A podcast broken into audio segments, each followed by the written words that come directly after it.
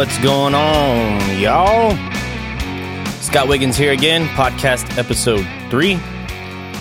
Last episode, we left off, uh, we talked about the beginnings, how I got started in playing music, and all the things that led to me trying to start a band and where I lived and the beginnings. We talked about me playing for the Colgate Country Showdown um, in San Antonio, beating Dave Fenley, who's on The Voice right now, in a karaoke contest, and Dave was pissed off at me, or not at me, that probably that he lost, but we made up and uh, started playing a Monday night acoustic show together for my very first gig, and how he helped me learn a whole bunch of stuff. So if you want to hear those, those kind of stories, go back and listen to episode two.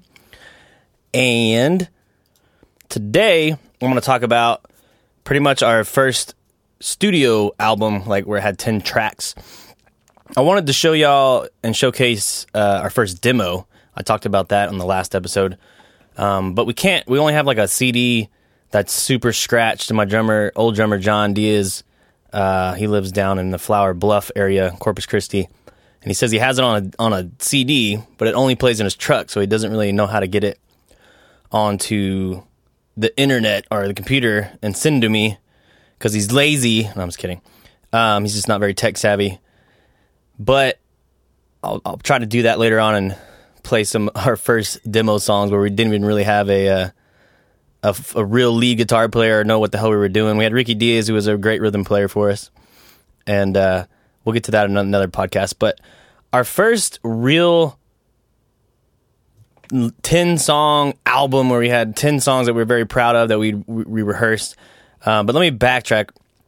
I was in San Antonio, and last episode we talked about how John, our drummer, had bought his drum set with his student loan money, I think for like six, seven hundred dollars.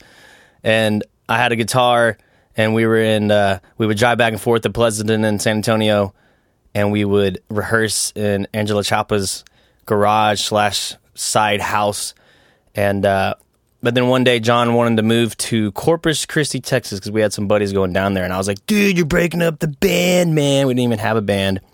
We hadn't played any shows really, but I didn't like the job I had in in Corp. I mean, in uh, San Antonio. John was leaving. Um, I wanted to be with my other friends as well as John down in Corpus, and so the path led us down to Corpus Christi, Texas, and I believe 2000- 2003 or 2004. I quit my job. I was assistant manager at an apartment complex called Maverick Creek Villas right across from UTSA. I did that for two years and it was a cool job. But it was time to move on. And the week I quit, our friend Brant Smith uh, and his stepdad, his stepdad ran a, like a sound company. And they were running sound for Lee Roy Parnell down in, I think, Ingleside, kind of down my Corpus Christi area. And John and I went down there to help them run sound. So I'd quit my job. My mom was mad, but I was going to Corpus and there's a car horn going off in the distance. So if you can hear that, I'm sorry. But I quit my job, new adventure, and the first thing we did was go down and help Brant Smith and his stepdad run sound for Lee Roy Parnell. Parnell.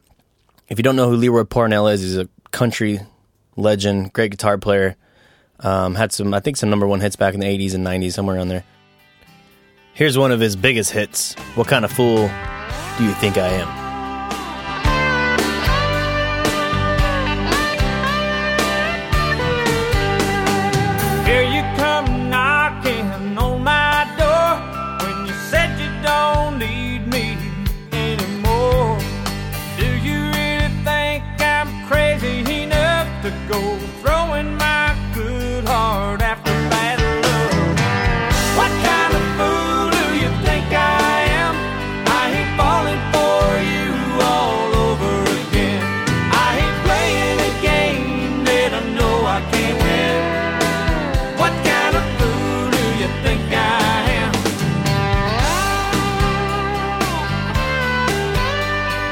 But it was cool.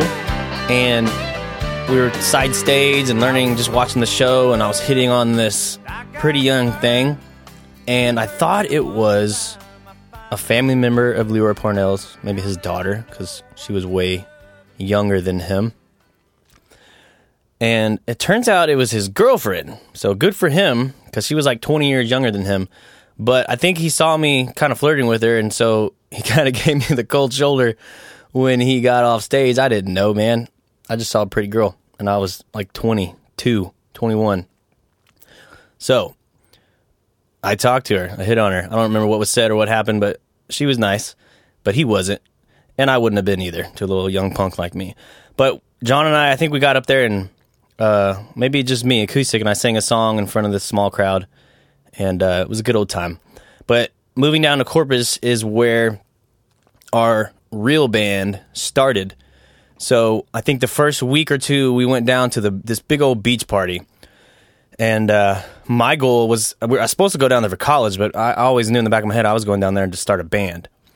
And we had to find band members. So we were just asking around people we knew if they knew guitar players and all of a sudden I think John Diaz knew Ricky Diaz, who was two or three years younger than us. I didn't really hang out with Ricky in high school, didn't I was older. But we met Ricky on at that beach party. I think it was called the Bowl or something down there in, down there on uh South, uh, Padre Island, not South Padre, but Padre Island, um, Mustang Island area, and it's huge party, huge beach party. And that night, and this is literally like the first week or two we were in Corpus, and uh, so things were moving kind of fast. And Ricky said, "Yeah, I play guitar." I was like, "All right." I I didn't. I was just latching on to whoever said they could play a, an instrument. I wanted to start a band so bad. And I asked if he knew any bass players, and he's like, "Yeah, a guy at my dorm does." So we, I think it was probably one or two o'clock in the morning. We jumped in Ricky's single cab green. Uh, I can't remember. I think it was a Toyota, maybe just a tiny little single cab green truck, and uh, he probably had too much to drink. And we drove back to the dorms at Texas A&M University Corpus Christi, and we met who would become our bass player Ryan Fadaco, and we just jammed in their dorm room that night. So right away, we had a four piece band. We had a drummer, me, uh, Ricky on guitar, Ryan on bass. And we, John and I, had moved into an apartment that was three bedrooms, but I believe there was about seven dudes living in that apartment. So you can imagine seven college young dudes who like to party and are in a quote unquote band now. What kind of shenanigans we got into. But we all had lots of friends. We were all social guys, and we liked to party. So there was probably no less than ten to twelve people in that apartment comp- in that apartment building at all times. Late nights, whew, lots of fun times. Wouldn't change it for the world, but we needed to practice. So we started playing in the clubhouse. Or no, no, no, no. We started playing in the apartment so we had drums, amps, all kinds of stuff. I had a small, little tiny PA in the apartment, and we had upstairs neighbors, and to the left of us, or right of us, depending on what you're looking at, we had other neighbors. So we got complaints really fast, but whoever was running the office of that apartment complex at the time was badass because they said, "Look, you can't be playing in the apartment, but you can have the keys to our clubhouse, which is right by the pool, which is wasn't far from our apartment." anytime you want. And we are like, what? So we went and got the keys and we started setting up shop in this clubhouse that was just a big room, tile, nothing really in there, no tables really. I think there was a couple of tables in the back, but just loud, no good. It wasn't good acoustics, drums in there. Everything was just super loud. And then there was a pool outside, and some some of the buildings circled the, the the clubhouse, but we weren't directly in an apartment building. So we started practicing there two, three times a week. I think Tuesdays and Thursdays for sure, and just started playing over, over and over and over again for like months. And uh, I think I, I, I was scared. I don't know. We just weren't we weren't booking any shows. We were just trying to get the feel of being in a band. I've n- had never been in a real band. I'm sure we were horrible at first and we just kept playing and playing and playing and playing. None of us were great musicians, but by the end of it, we sounded good together. So we got our first gig at the Blue Ghost, I believe. The Blue Ghost is the reference to the Lexington ship they have out in the water. They called it the Blue Ghost in, in, in the in the war. I can't remember war, World War II maybe, but it was called the Blue Ghost. And there was this little bar, dive bar, right next to the ship on the beach called the Blue Ghost. And they used to have this band called Sun Salutation there. It was this hippie, not hippie, but like beach bum, reggae slash rock, all kinds of grooves, beach music, stoner music, and it was awesome. And we would go watch them there, and so we asked if we could play there, and uh, we started playing there. In our first show, we were freaking pumped. We had never been booked for anything. Um, we probably knew maybe ten songs completely, and we had to play for a few hours, so that didn't last long. Those ten songs, we'd have to repeat them over and over again. And, but we started playing there. Uh, the, the bar was so relaxed. I think dudes were passing joints around, we're drinking. Some of us were underage, um, but it was such a dive bar on the beach. There was really no police patrolling there. and No one, just no one gave a shit.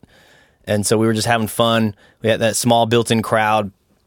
Uh, there were some longtime fans of ours that actually started working that were working at a, a restaurant down the same road that this was on. They would come see us, and we, we became friends, and we're still friends to this day.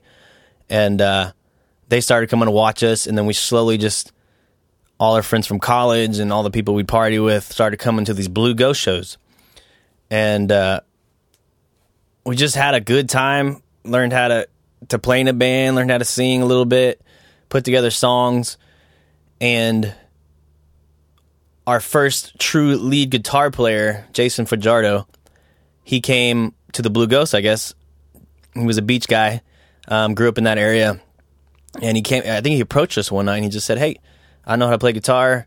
Would love to jam." And so we had him over to rehearsal one day, and that became our lead guitar player. And we had a band, y'all. We had a five piece band. We were rocking. So it came time where we had a handful of songs that we needed to put down on a CD. And I borrowed money from my dad and Jason, our new guitar player, had been taught guitar by this very awesome guitar player. I forget his name, but he was in a Christian rock band. And he had a home studio out of his house in the woodlands in Houston, Texas. So we had an in with him, and I think for like, I don't know, 500 to $1,000. I can't remember what it was. Somewhere around there. That's what we borrowed from my dad. But he helped fund this first CD, this first album. And so in one weekend for two days, we drove up to the Woodlands and started recording our first CD called Only See.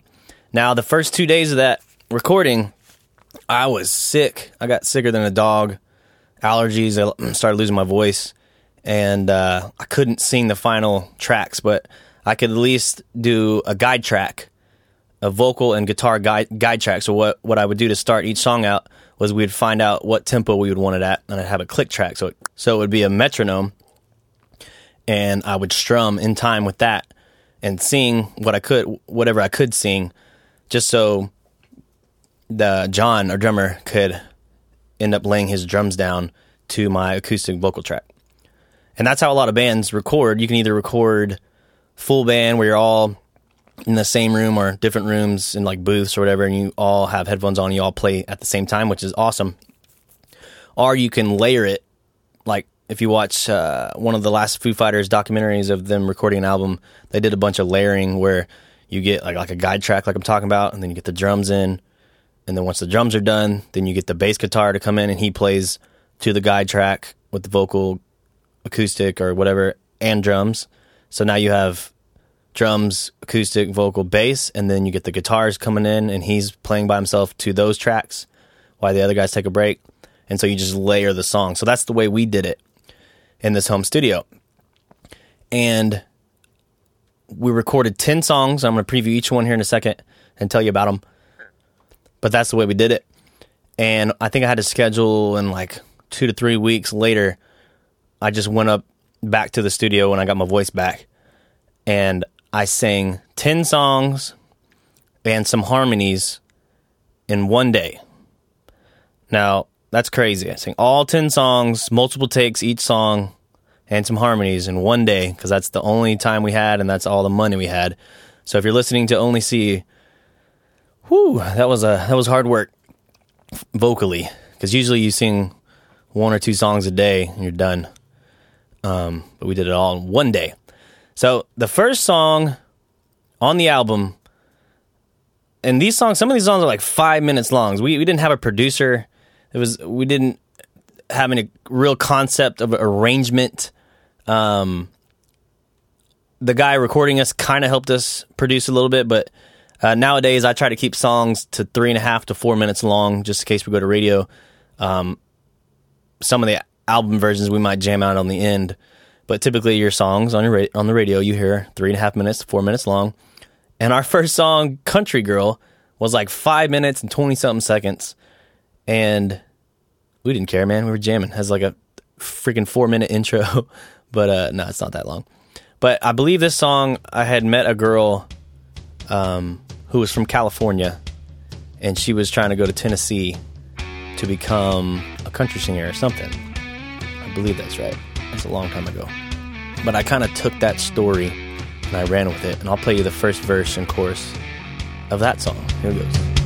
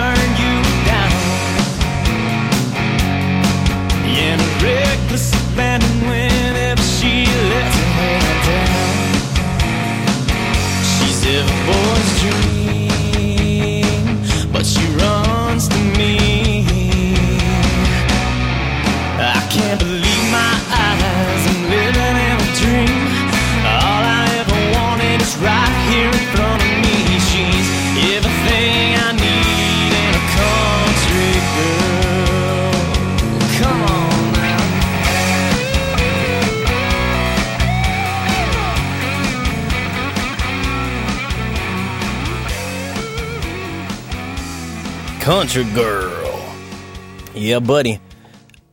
We would eventually, once this album was uh, recorded, we would hire a radio promoter, Texas music radio promoter, named Debbie Green. And she took that song to the top 40, I believe, on the Texas music chart. And that was our very first single we ever did. And it was five plus minutes long, which is unheard of. So, hey, man, we were pretty proud of that. We played that in the show for many years. Um, it was fun. It was a good time. That was the start of our radio. Uh, I don't think that was the first time we were on the radio, eh, like all across Texas, because like the radio promoter promotes it to all the Texas country stations in Texas. But the first time we were uh, actually on a radio station was in Corpus. Um, now it's called the Badlands. I think it was still called the Badlands back then. I'm not sure, but it was the same people pretty much who ran it. And we had a girl that we partied with, and uh, I can't remember her name. She was a redhead, but she did a lot of cocaine. She always had this little white ring around her nose. like, oh, what have you been doing, huh? But anyways, she was cool. She came to our shows. She brought people people to our shows, and she brought a good friend of ours, Colton Cruiser. Um, don't know what he's doing now, but back then he worked for that station as a young man, and he was dating her or sleeping with her. Who knows? But the only way he would come to our show if, if a girl he was sleeping with had made him come to our shows. We were playing some shitty dive bar somewhere else, and uh, I think it was a horrible bar, like biker cutthroat.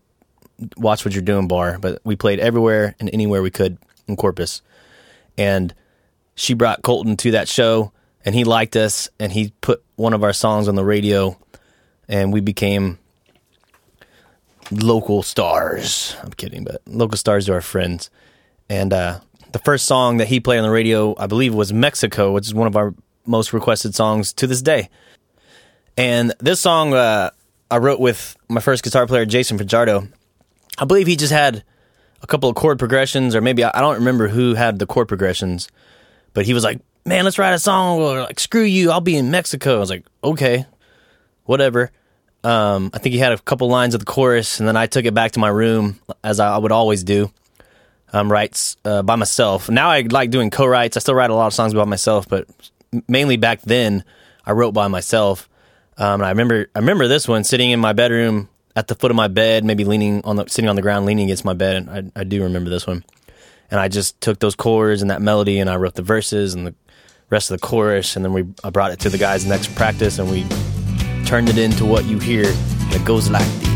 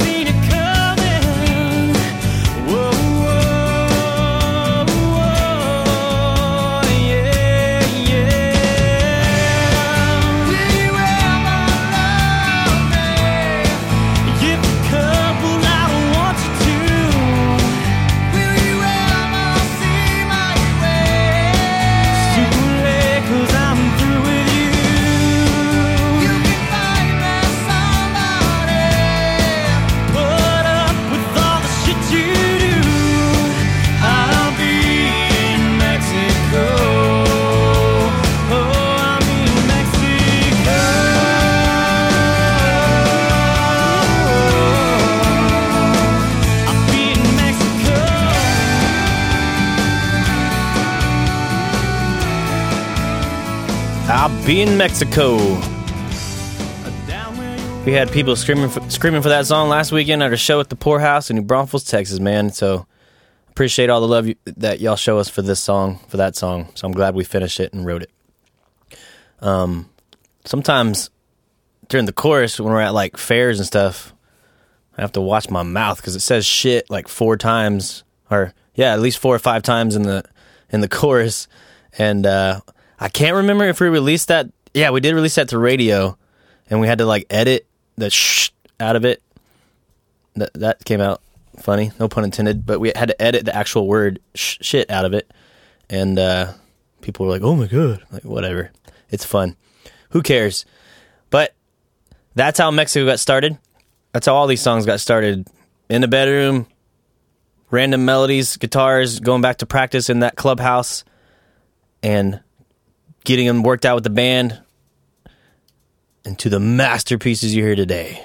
Ha. Anyways, uh, remember the song "Lozenges" that my uh, good buddy, good buddy uh, Jimmy Andrews talked about? It was the melody that I had back in San Antonio when I lived at the apartment complex, and he ate a lot of lozenges, and so I called it lozenges. But now it turned into "You're You Are the One." You're the one, and we put it on the first CD. It goes like this.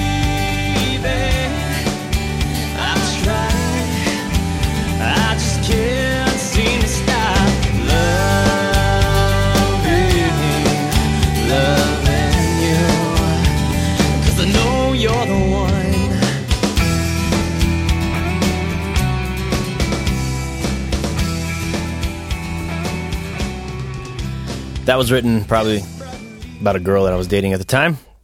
Young Love. The next song is called Let Him Go.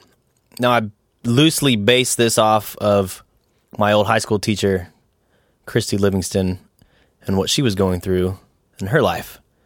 Um, always had a crush on her when I was younger. She was the hot English. English? Can't remember what you taught, Christy. History? English. It was English. Anyways, we all had a crush on you, if you're wondering. But she was going through some shit, and I t- kind of took the story and made a song. As most songs are, they're probably not all true every word, but you take the idea and you run with it, kind of like movies. But this one's called Let Him Go. She sits alone at a table, a smoking room while the band plays. The men judge and they label, but it doesn't phase her. No, no, no. The music runs through her veins like a drug, it lights her up. Her cocaine eyes dance to the beat of the bass drum. Yeah, yeah, yeah.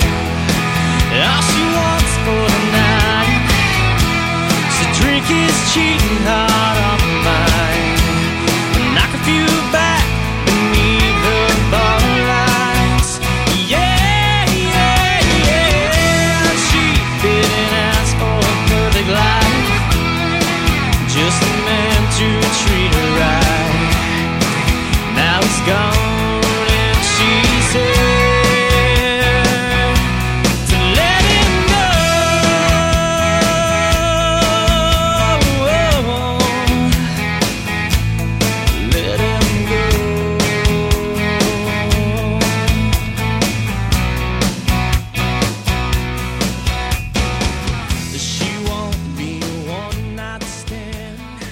Yeah, so that's what that song was about. And it says cocaine eyes in the first verse. She didn't do cocaine, guys. I made that part up. See what I get to do when you write songs. I can do what I want, bitches. Anyways, uh, let's see here. What's the next song? We've done Country Girl, You're the One, Only See. No, we haven't done Only See. Let Him Go, Mexico. Only See is the title track of the album. And a lot of my songs are just either heartbroken or I'm in love. Now they're not all true. It's not like I'm have a girlfriend every time I write the song, or I broke up with a girlfriend every time I write the song. Some of them, some of them are true, but I believe this one was probably about loosely based on a girl I was dating. But uh, but it's just a song, guys. This is only I fall, but tomorrow I'll be here. I've seen the rain, I've seen the sun, I've seen it all. I take it as it comes.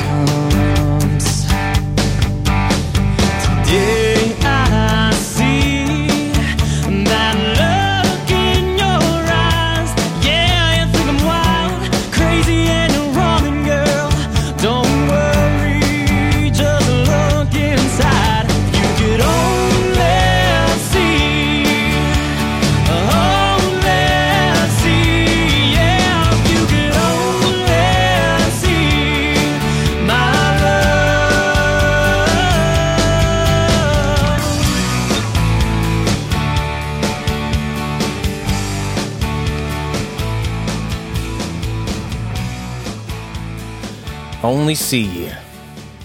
Next song I'm gonna showcase is one called "Slow Suicide." Now, I've dealt with some alcohol problems, not me personally, but my family member members, and had a broken home because of it. Um, and I wrote this song about how drinking heavily and becoming an alcoholic is kind of like your slow suicide. And it's a very close song, it's a very personal song. And I wish it wasn't so. I wish I didn't go through the things that made me write this song. And I a lot of things I would change, but it is what it is.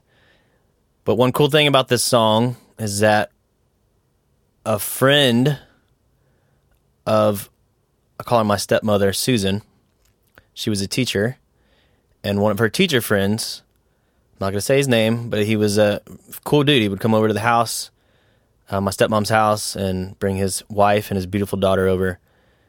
And uh, he had apparently alcohol problems. I didn't know.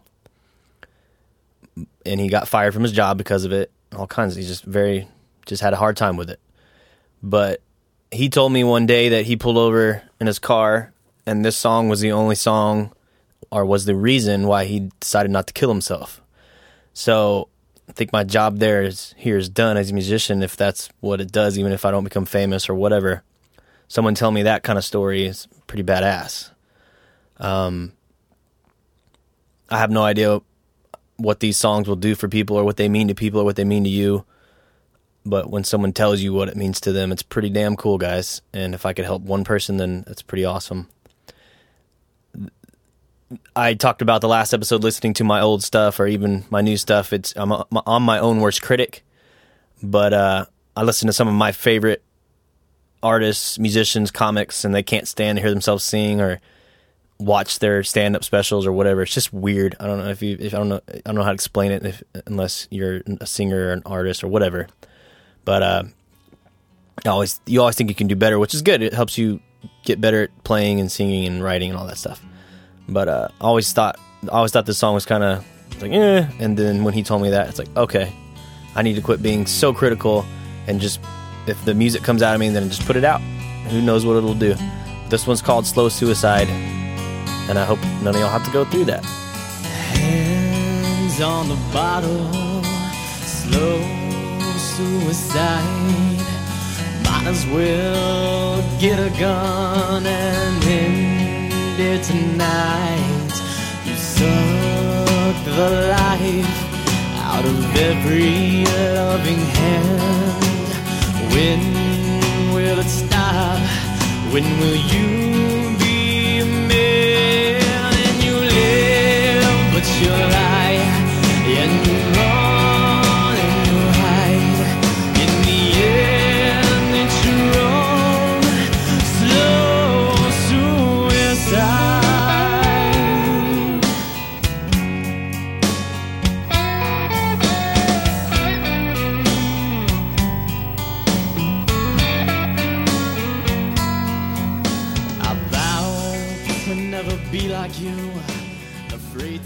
Pretty heavy shit, but it is what it is.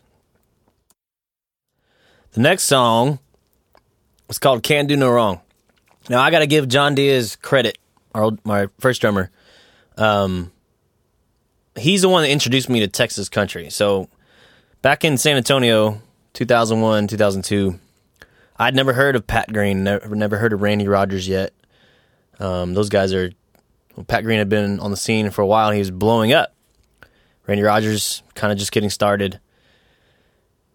But John introduced me to this guy named Pat Green. I was into Gary Allan, like like in the previous episodes I mentioned, Tim McGraw, all the Nashville stuff, the good Nashville stuff, and I just I didn't I wasn't around. There wasn't like a huge Texas country scene yet. Just didn't at least not to me. I didn't know about it yet. And John started playing with this guy named Pat Green. He was selling out venues all over Texas and just crazy party attitude. So I got to give him credit. Uh, this song is, is kind of heavily influenced by his kind of style. You can kind of hear party, uh, uplifting style of this song, and I was trying to, I guess, mimic that kind of energy that Pat Green used when he came through the speakers that I heard, and uh, just kind of up, upbeat party song. I can do no wrong. I'm gonna do it my way, and life's it's okay. Whatever comes my way, it's good. I can do no wrong. That's where this song came from. Hell am I looking for to you? I think it's me. Or maybe it's just a little truth and serenity. Well, I'm gonna kick back and drink me a cold beer tonight. And try to find the answers at the bottom of that bottle. Well, I'm gonna keep my spirits high and just keep smiling like there ain't nothing wrong. Find me a little patience and have me a good time. I can do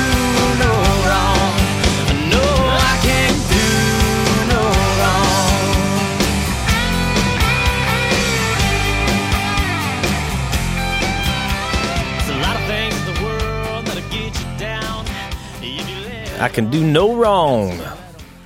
That was a fun song to play. The next song is called Fade Away.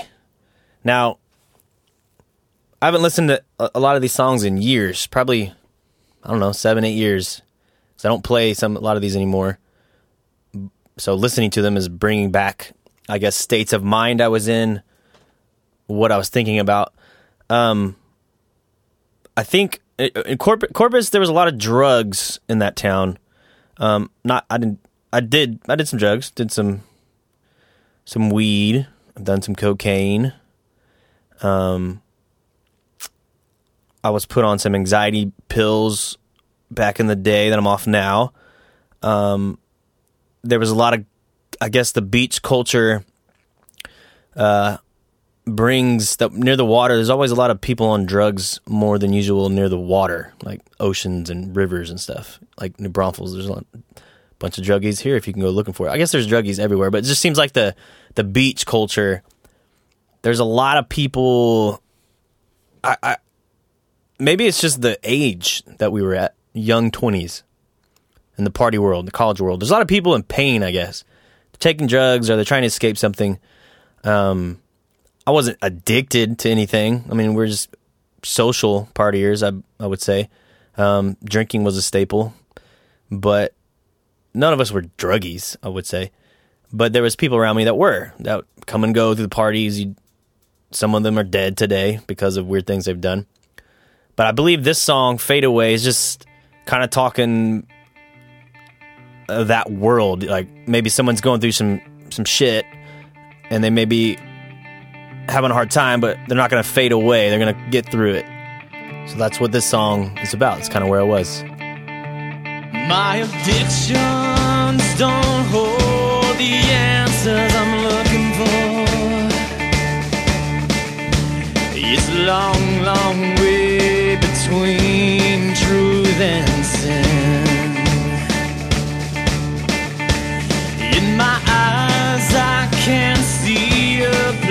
that's beautiful. It's gonna take all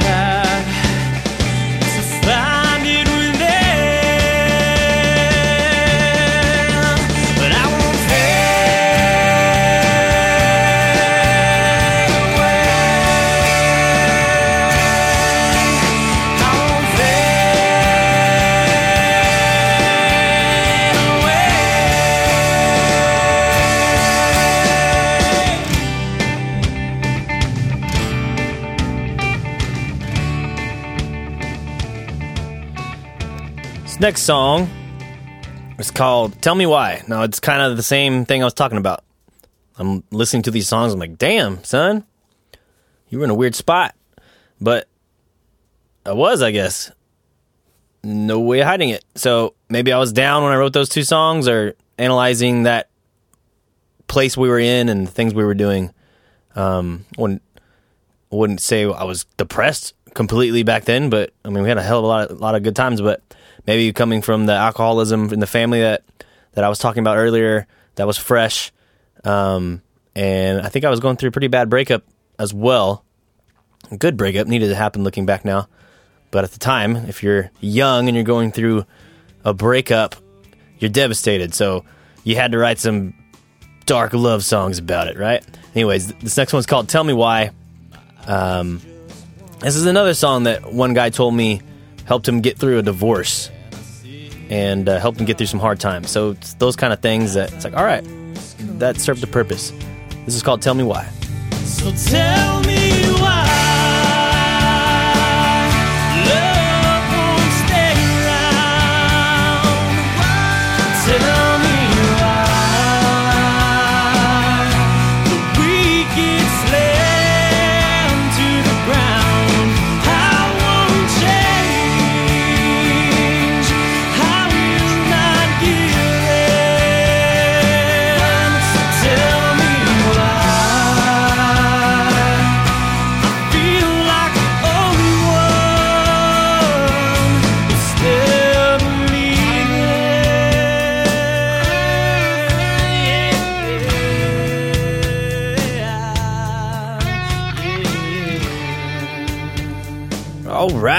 I'm back after spilling coffee all over my keyboard and my audio interface and my um, mouse, and I hope it doesn't fry up on me and I have to go buy a new one.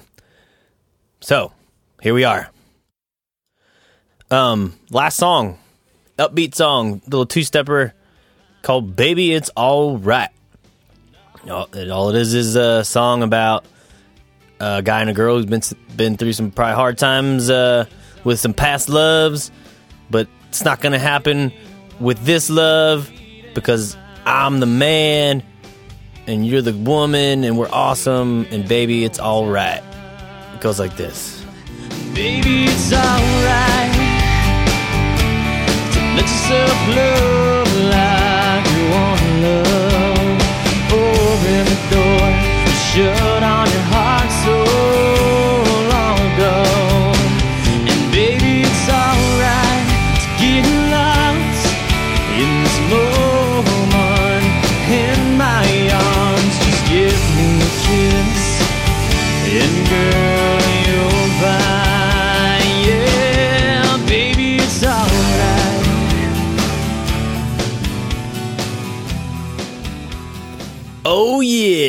Ricky Diaz. If you're listening, I think that was your lead guitar debut right there.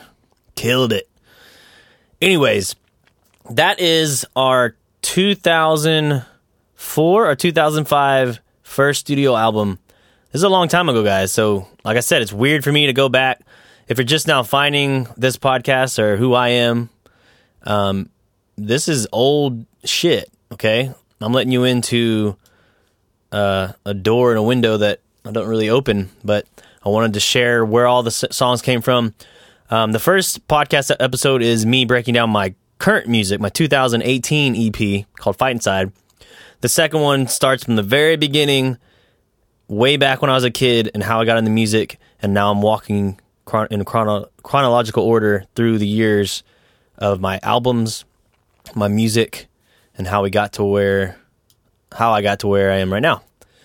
And uh, I hope you enjoy it. If you're if you're a fan or if you're an old friend or if you're from school or however I know you and you enjoy this, I hope you're enjoying it. Um, if you are a fan, uh, please let me know if you like it. Uh, I put it on social media. If you're on my email list, I'll email it to you. Please respond to the emails. Please hit me up on Facebook. Um, if you want to know anything, have any questions. In the future, I'm going to debut some some songs that I've written, like probably acoustic versions of new songs, or maybe some acoustic versions of past songs. Um, I might have some guests. I don't know what I'm going to do. I started a podcast. I really don't have an idea. I'm not really a talk show guy. Um, I'm just going to talk. I'm going to be real, talk shit. Um, maybe have some other musical friends on here. Maybe get try to get some bigger guests. Who knows? I don't know. But just uh, uh, this is a way for you to look into my life, and I hope you're enjoying it. I hope you enjoy the story of this album. I wish I could recall all the stories in between the late nights, parties, and stuff like that. It's just, I mean, try to remember stuff 10 to 12 years ago. Um, I'll try to get into it more.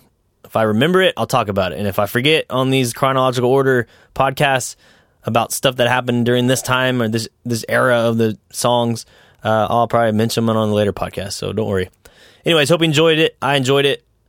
Uh, I'll see you next time. Peace. Oh wait, um, I'm getting ready to launch a merch store, online store. So if you're looking for tour dates or you want to buy some Scott Wiggins merch, go to www.scottwigginsmusic.com and you can find all our tour dates where we're playing live and you can order some hats and some koozies. And I don't know when you're listening to this, but right now we just have hats and koozies. Um, well, we will. I'm getting ready to launch it in like a week. Um, it's November 28th right now. So hopefully by early first week of December, we'll have this store launched. So go over there and buy you something. Um, ho- hopefully, have a lot more shirts and different styles of hats and koozies in the next few months to come. So, bye. Thank you.